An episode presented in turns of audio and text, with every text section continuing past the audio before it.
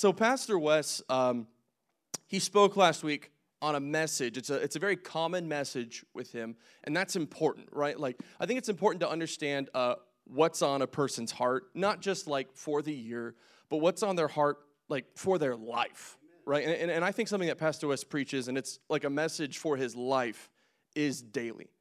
It's something that's always burned into his brain, it's something he's always lived. It's something that has just always come naturally to him. And so here he is, lead pastor of a church. What's he going to do? Well, he's going to preach to you guys about daily, daily seeking God, daily seeking fellowship, daily devoting ourselves to the teaching of the apostles, right? Uh, and so he asked all of us pastors to come up here throughout the next few weeks and share messages on our heart, what we desire for the community. And if anyone's paying attention to anything that I said last year, a big thing that I said quite a bit was just this concept of like just being happy in him right? Just being happy in god waking up in the morning grateful to be a christian walking around throughout your day grateful to be a christian right? Just all of these things. I remember when i was a little boy and i was i, I grew up mormon and um, uh, which by the way pray for the mormons. Amen. Um, and I was sitting there, and we were always taught, you know, all the other churches are wrong. Only the, uh, the, the, the LDS church is true, right? And in the prayers that they teach you to pray, one of the things that they teach you to pray is, uh, uh, and I know the church is true. It's like a mantra. Every time that you pray, one of the things you always say is, and I know the church is true, right? Like you're testifying that the Mormon church is true above all other churches because we have doctrine that they don't.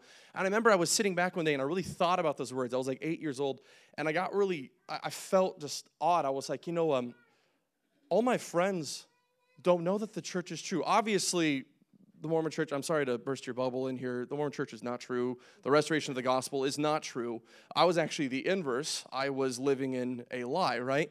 But I had this feeling of despair that the people in my life, they didn't know that the church was true, right? Now, now, now flip it over here, right? In our Christian walk.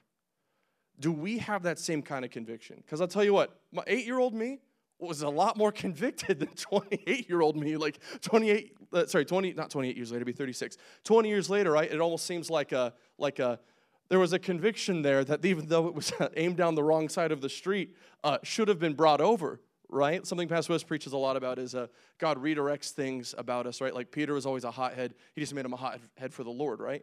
So, like, when's the last time you really sat back and you thought about the fact that, man, you are in a relationship with the living God and it's real and it's truth and it's the only way and all the people around you don't have that, right? There's, there's, it's, a double edged sword. On the one side, you're like, man, the lost, they need to know you, God. But on the other side, the personal side, when's the last time you saw it and you're like, God, I could be doing anything right now. I could be caught up in anything right now. I could be anybody, but I'm not. I'm your child. My eternity is secure in you.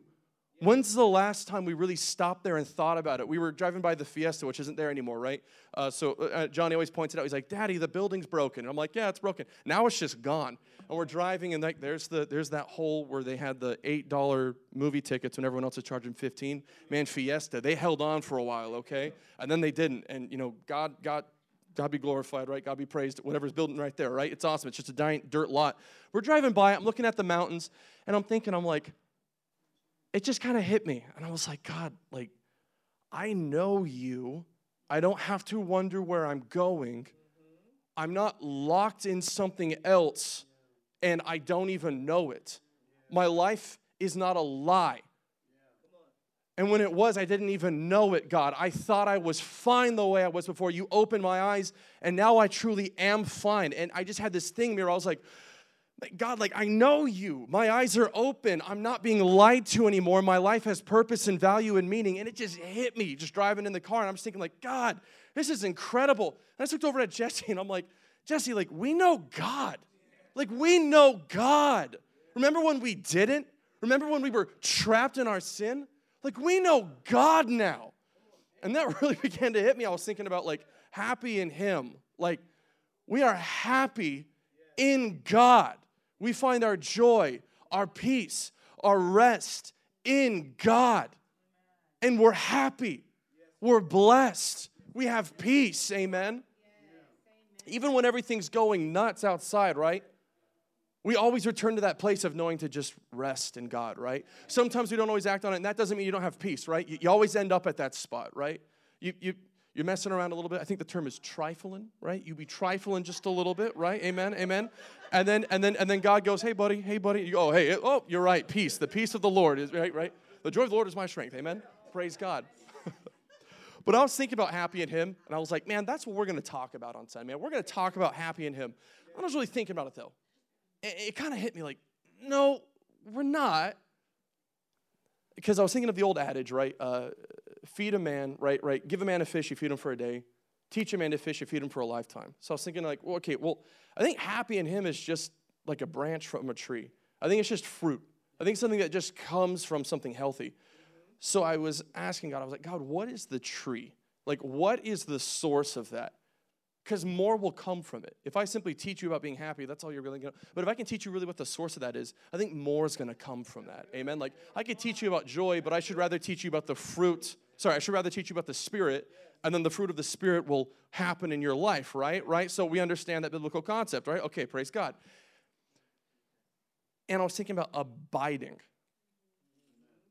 simply abiding in God, being in God. I cannot be happy in God if I am not dwelling in Him. Amen. So today's sermon is called Abide. There's the awesome graphic, birthday girl, shout out, holla, Amelia. There we go. Awesome. Thank you. Abide. All right, so, so that is the key word today. And uh, the, the, the section of scripture I'm, I'm going to be reading out of, we're going to read John 15, 1 through 11. The verse we're going to read first, though, as our thesis verse, is John 15, 5. But really quick, I just want to point out some things, right? Give you guys some, some context, okay? Jesus John 11, he goes and he raises Lazarus from the dead, right? And then when he's done doing his stuff, he gets up and he leaves and he goes and he does the triumphal entry, right? Hosanna, Hosanna. Blessed is he who comes in the name of the Lord, right? All that fun stuff. Something I did not realize till my most recent read through in uh, John 12, there's a verse, I don't, I didn't write it in my notes because I'm brilliant. Um, there's a verse that says that those who bore witness to Jesus' raising of Lazarus were in the crowd testifying of him. So when Hosanna is going on, people are testifying that Jesus is the resurrection and the life. And then the Pharisees come up and say, No, no, no, stop it. Jesus, make them stop, right?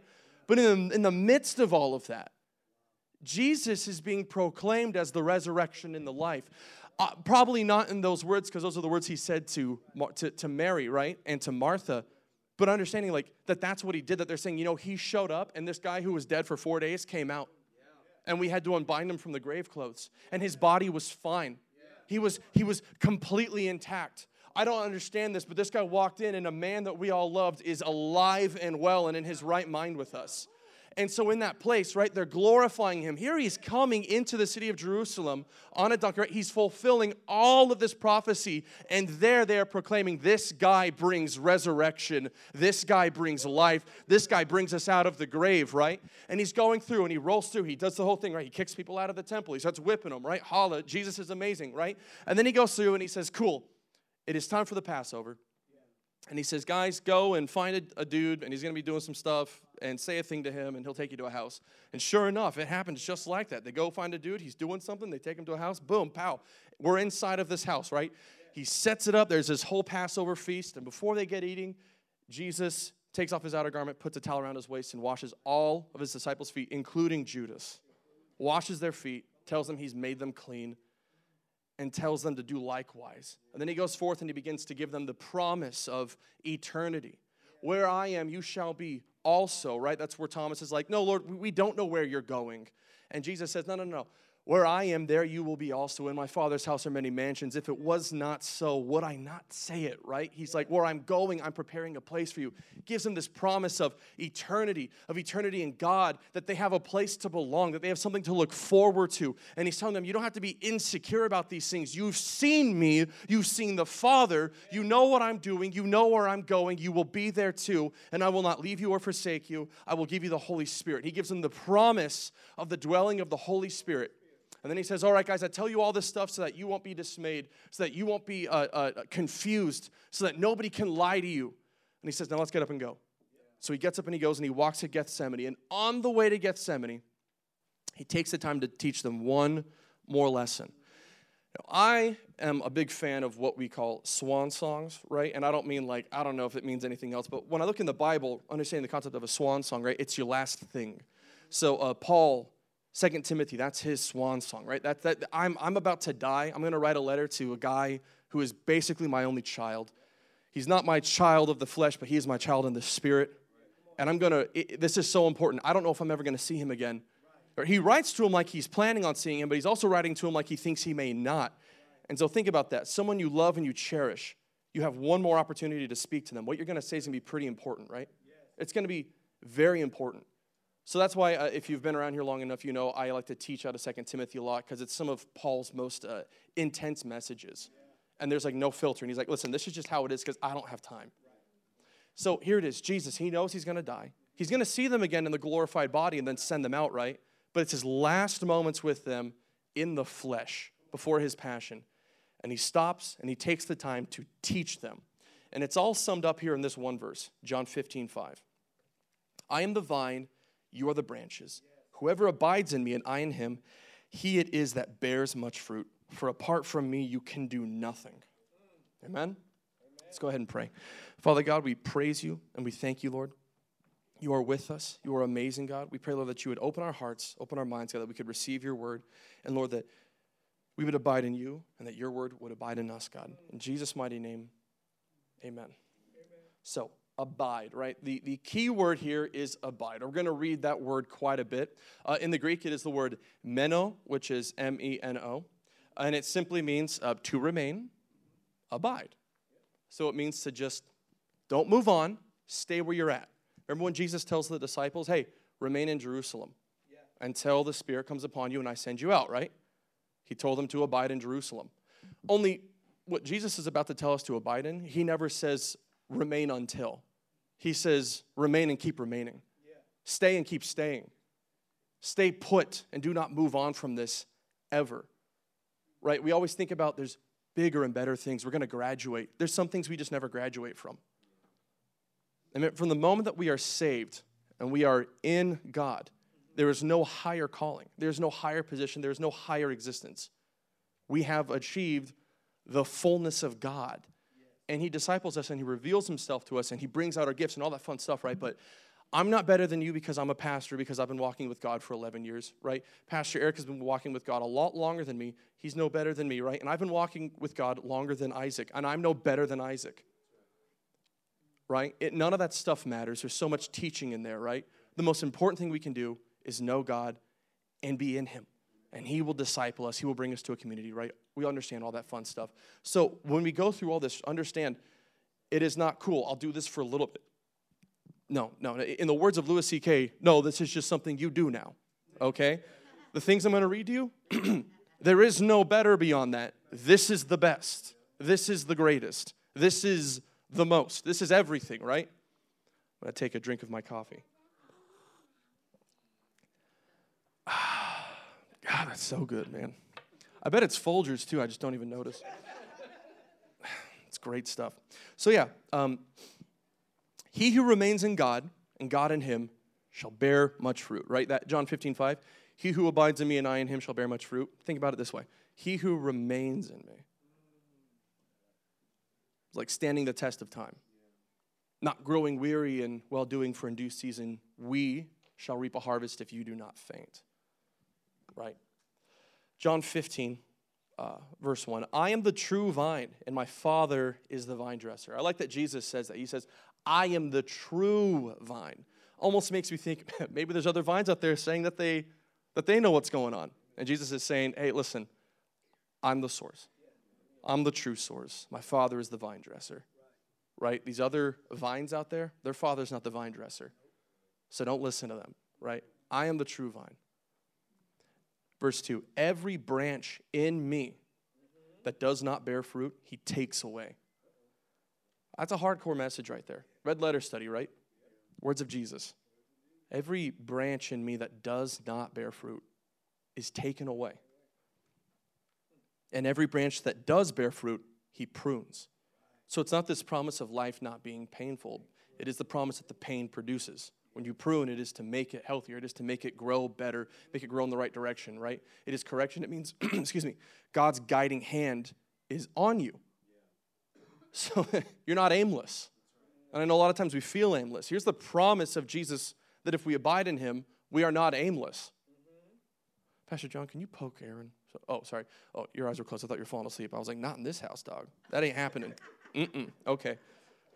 He bears, love you, bro. Uh, he bears much. Honestly, I, I do. I, I really do love you, man. Yeah, praise God. I just, I want you to hear it, man. Okay.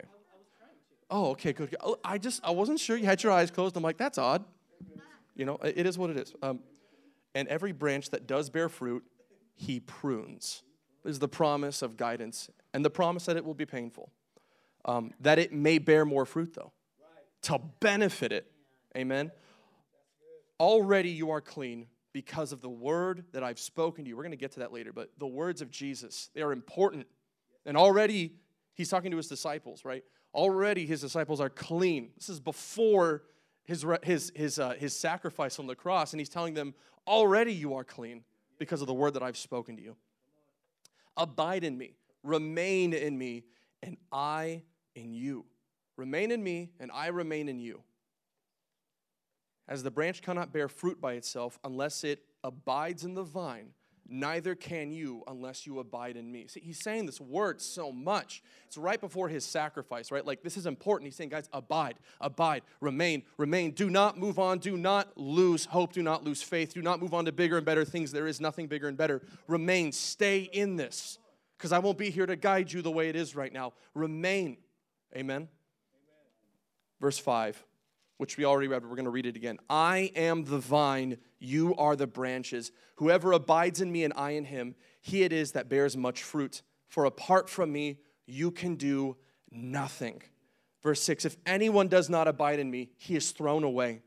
Man, like a branch and withers, and the branches are gathered, thrown into the fire, and burned. That's a hardcore message right there. So, so what, but what do we do with that? Do we move on? Do we ignore it? No, my God's a God of love, yes, and this is love. you know, God loves us because He sent His only begotten Son. Do we love God that we'd accept Him? That this is our righteous, just God? That if we refuse God, that He then refuses us? That's just how it works, right? If you abide in me, verse 7, and my words abide in you, ask whatever you wish and it will, it will it, ask whatever you wish and it will be done for you. There we go. I'm getting a little too excited. Verse 8 By this my Father is glorified, that you bear much fruit and so prove to be my disciples. Amen? Amen. We, have talked about that a lot, right? That like, good works don't save you, but good works come out of you if you truly are saved and redeemed by the blood of Jesus Christ. Amen? Like, if you've truly put your faith, hope, and trust in Jesus Christ, your life is changed. So you have to ask yourself, man, if, if I'm not growing, what am I doing? Well, we're going to get to all that, all right? Don't, don't you worry. Verse 9 As the Father has loved me, so have I loved you. Abide in my love. And he never tells us to move on. Remain in my love. Stay in my love. There is no love greater than the love that I have shown you. Amen. Verse 10 If you keep my commandments, that's the big one, right? If you keep my commandments, you will abide in my love, right? So he says, Remain in my love. Well, how do we do that, Jesus? Keep my commandments. You will remain in my love just as I have kept my Father's commandments and abide in his love. Verse 11 These things I have spoken to you, that my joy may be in you, and that your joy may be full. Jesus calls us to abide in God, have God's word abide in us, and to abide in Jesus' love.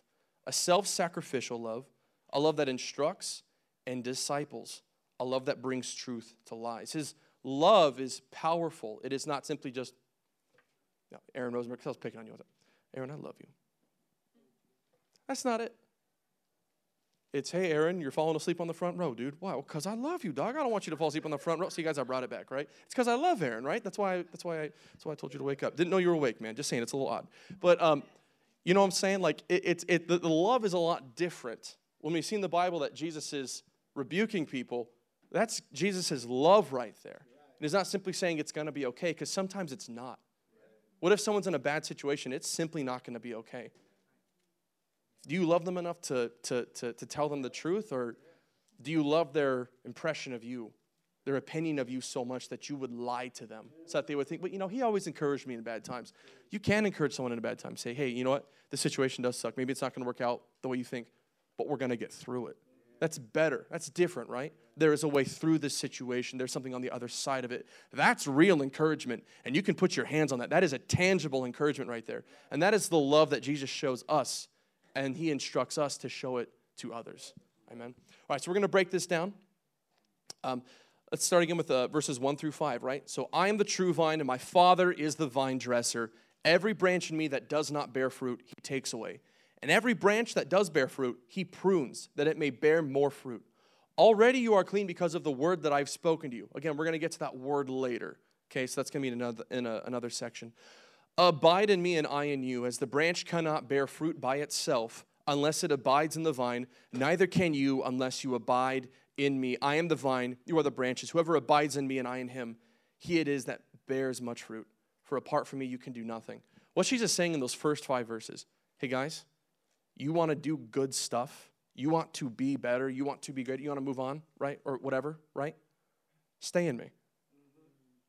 I am your source. You, you, you can't do anything good apart from me. You, you can't do anything good apart from God right? Uh, when the, they're talking to Jesus and they're like, good teacher. And he says, why do you call me good? You know only God is good, right? Yeah. Well, that principle remains here, right? You want good things to happen in your life. You want to be a good person, right? Abide in God.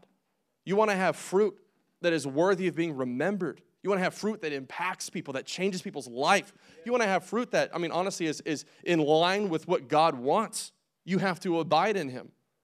You have to remain in him. And we may sit there and go, okay, but like, what does any of that mean, right? Like this abide word. Well, as I said, it means to remain, abide, to think upon, to dwell, to meditate. That's just part of it. As, as we go, we're going to break this down more, but I mean, that's just part of it right there. Like, like, do we take the time to think about God? Do we take the time to dwell upon what he would want? It says that it, when we abide in him, we bear much fruit. How can we bear fruit? right? How can we dwell in this God if we don't know him?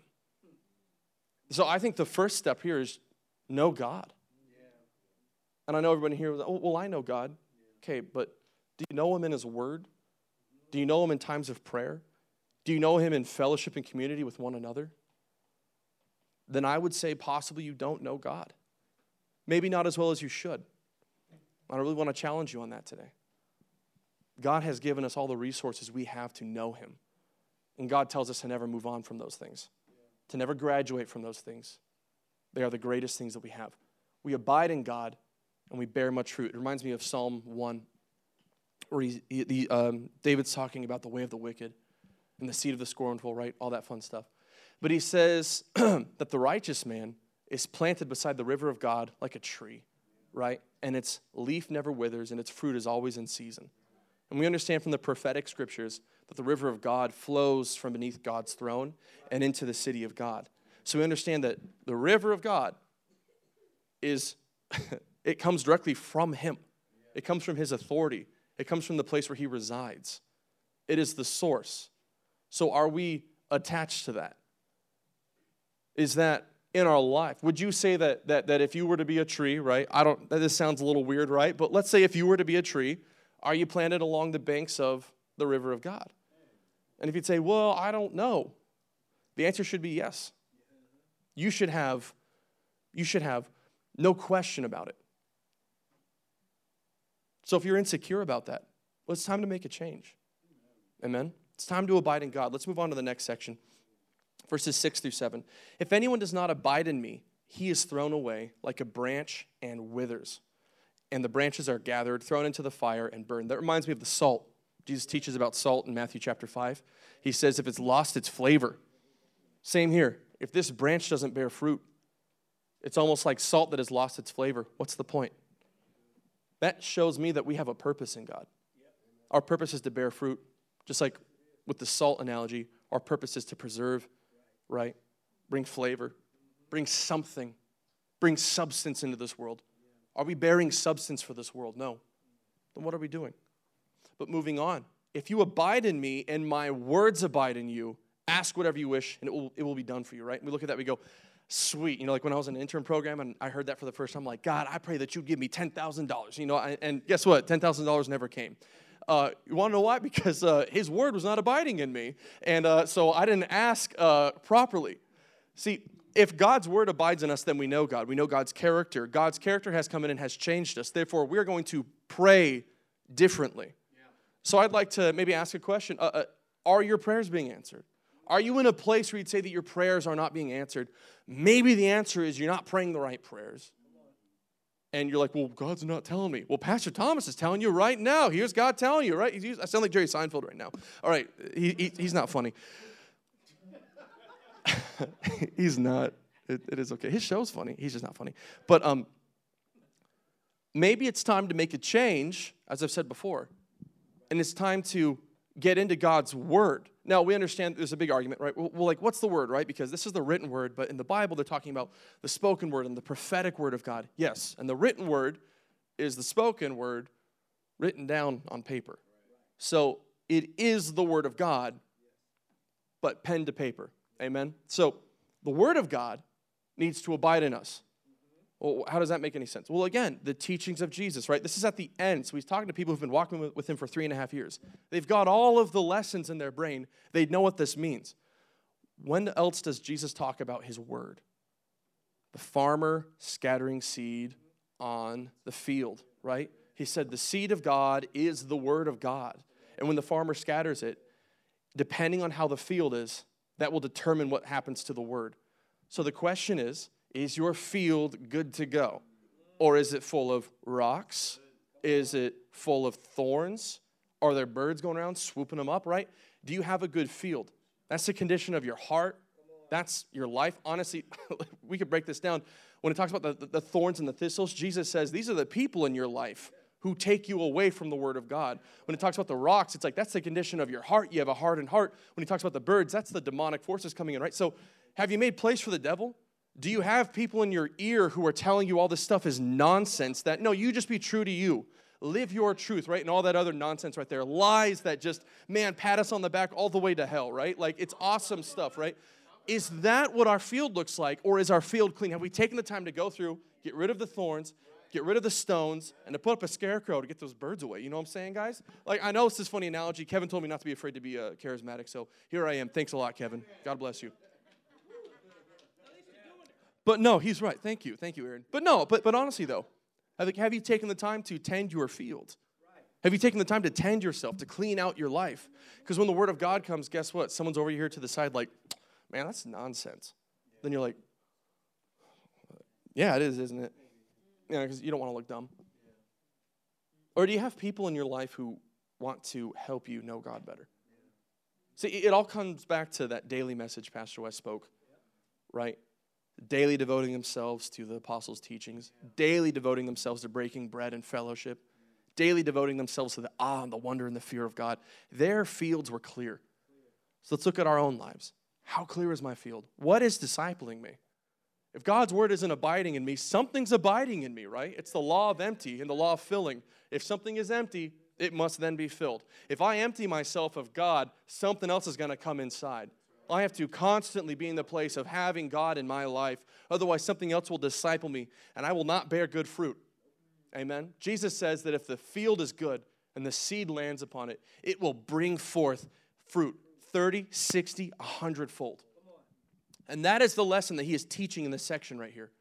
That word, keep your field clean, bear fruit, have your word abide in me. Don't let something steal it, dwell upon it meditate upon it. In the law, right back in the Old Testament, I'm doing that shred thing with Pastor Wes and Pastor Dodgel. And we just got through all the books of the law, which was a lot of fun. Um, and now we're in the histories, which is my, one of my favorite sections of the Bible. But I'm constantly being reminded to meditate upon God's law. Yeah. And when we get to Psalm 119 eventually, what does David write that entire beautiful psalm about? Your statutes, your laws, yeah. your will, God, your desires, I meditate upon them every single day. Like, God, I want to be like David, who has a heart after you. Do you meditate upon the law of God every single day? So let's take that away, right? We look at it all through the lens of the cross. Do you meditate upon the words of Jesus every single day? Do we do that? Do we devote ourselves to the apostles' teaching daily? And no one can make you do that. You have to do that yourself, right? Is that something that you do? No? No condemnation? Fix it. Start. Start with a little bit, start with something, but have God's word abide in you. Have it remain in you. Amen?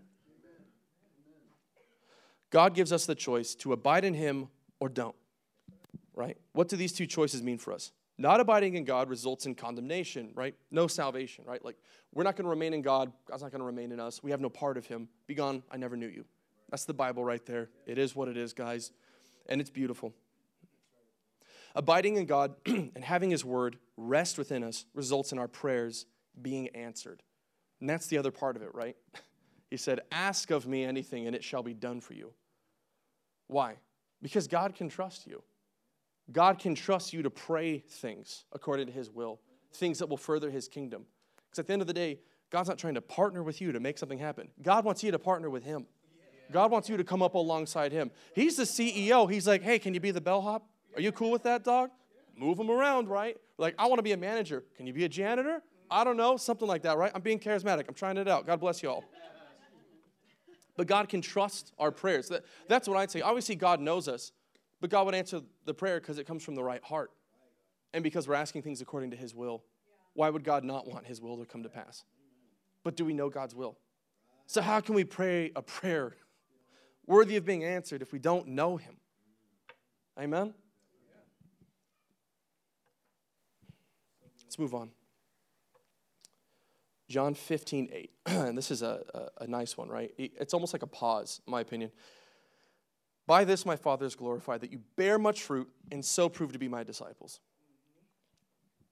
He's saying all this stuff, when you do it, when you remain in me, when you dwell upon me, when your word is inside of me, when I am your source, when you rely on me, my Father is glorified and you are proven to be my disciples. You bear fruit. It is tangible. We can see something in your life and others can see it too. And not only that, but you'll do something about it. That's the thing, right? Like, God, I don't want to do anything about it. Awesome, abide in Him. That will happen. And sometimes it won't, and you just got to do something about it, and then it'll happen, right? Like, God, I don't want to evangelize. Evangelize anyways, and then you'll love it. It's great, right?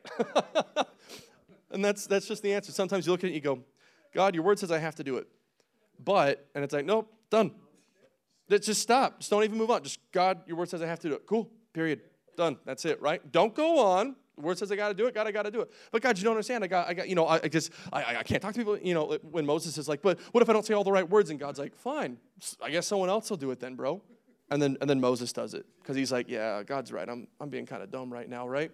Who made your mouth is what God says to Moses. So same thing with you, right? Let's clear out the excuses. That was for free, by the way. so God bless you all. by remaining in God, having His word remain in us, and by praying prayers that are in line with God's character and seeing them come to pass, we glorify the Father. By this we bear much fruit and show that we are His disciples, thus bringing God further glory.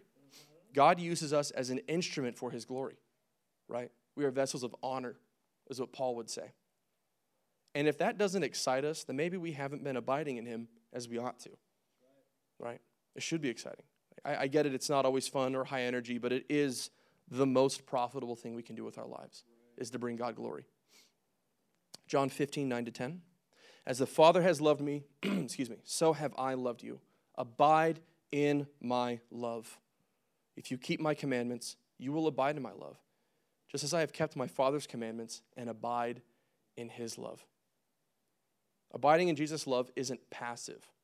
We abide in Jesus' love by following his commandments, right? Which are summed up in three loving the Lord our God with all of our heart, soul, mind, and strength, loving our neighbor as we love ourselves, and loving one another as Jesus has loved us. Those are the three things Jesus has called us to do with his love. We have to do something with his love. We don't receive it and just sit on it. We do something with it. It is active, it is not passive. Amen? Amen. All right, and then John 15, 11. These things I have spoken to you, that my joy may be in you, and that your joy may be full. So remember when I was talking about like happy in him? This is what I'm talking about. Being happy in God, having peace in God, it's just a branch off of, of the tree. There's so much more to abiding in God. And the final promise he gives them is you do all this, your joy is going to be full. Like it could be a rainy day outside, but you're grateful, right? Your car could break down, and you're just glad that you're not stuck in a wheelchair, right? Like, like all those things. Like I would give you joy. And even if you're stuck in a wheelchair, you're glad you're alive. But furthermore, you're just glad that you know Jesus. Hey, God, even if I died right now, I'd stand before you. Nothing can touch me. Don't fear man who can destroy the body, rather fear God who can destroy the body and soul in hellfire, right? That's what Jesus saying. What can these guys do to you? God is greater. God can do more to you, and yet He won't because He loves you and He's given you the promise of eternity. So why fear man? Amen?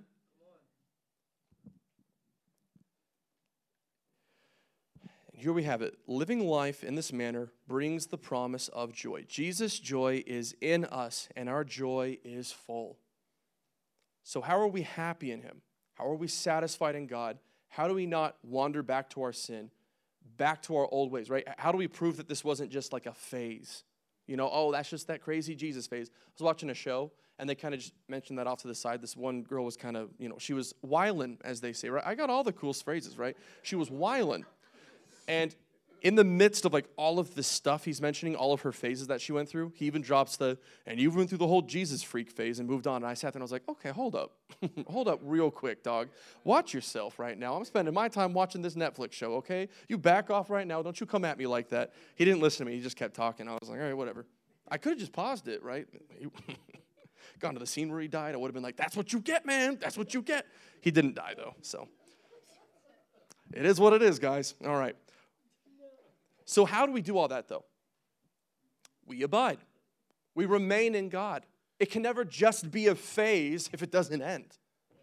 Amen? It can never, oh, that's just a phase. No, it's their life. It's their lifestyle, right?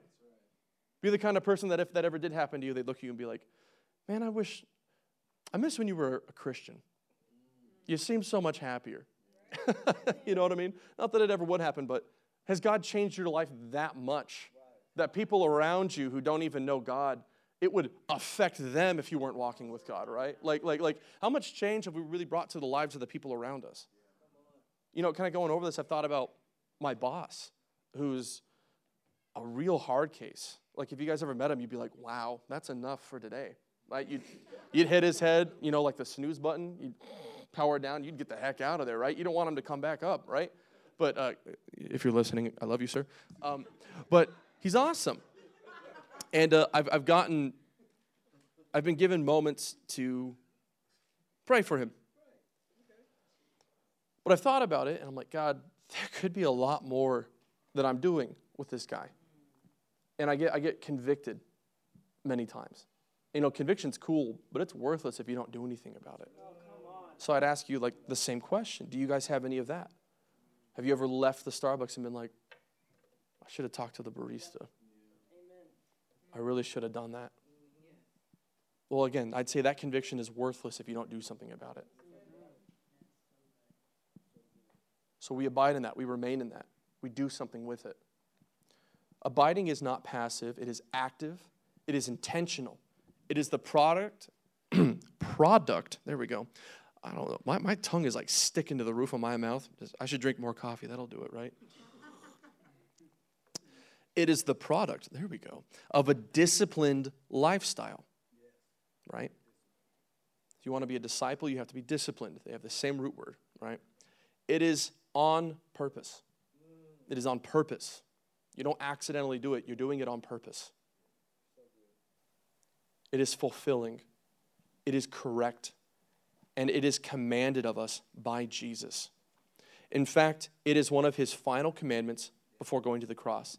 He left his disciples with one final message Abide in me, that your joy may be full. Amen? So, getting back to that original thing, right? Happy in him. How do we do that? We remain in him, we are transformed by him. We dwell upon his word, and we do something with it. And we don't sit around and let other people do it. We don't let other people do it for us. We don't expect God to do it for us. He's done so much, it is our turn to do something with it. He crossed the bridge. He built the bridge, right? He, he did all the stuff. He brought it right up to us and He's put it in our hands. It's our turn to do something with it. And He doesn't leave us or forsake us. He's given us the promise of His Spirit, which resides in each and every one of us. And His Spirit makes us able. The Bible says, right, talking about salvation, right? You know, yeah, with man it's impossible, but with God all things are possible. Fulfilling God's will in our life, that's possible with God. By yourself, yeah, it's completely impossible, but with God, which you have, it is possible. Amen. All right. All right, let's go ahead and uh, close out with some prayer. Father God, I thank you so much for your grace and your mercy. God, I thank you for your word. Thank you, Lord, that you desire us to be in relationship with you, God. That I know we've said that so many times, God, but your word actually says that, God. Your, your word actually says that, God, that you wish to be with us, God. You wish to be in a relationship with us, God. It's not a funny catchphrase, God. It is real. It is theologically accurate, God. You want to be in a relationship with us. You want us to abide in you, God. Help us to abide in you, God. Help us, Lord, to focus on you, to think upon you, God, to fix our minds upon you, God, and to desire to accomplish your will, God. I bless your holy name, and I thank you for today and all that you've done, God. Help us, Lord. Make our ground good, God. Make our fields good, God, that we may receive your word and that it may produce fruit 30, 60, and 100 fold. God, we bless you in Jesus' mighty name. Amen.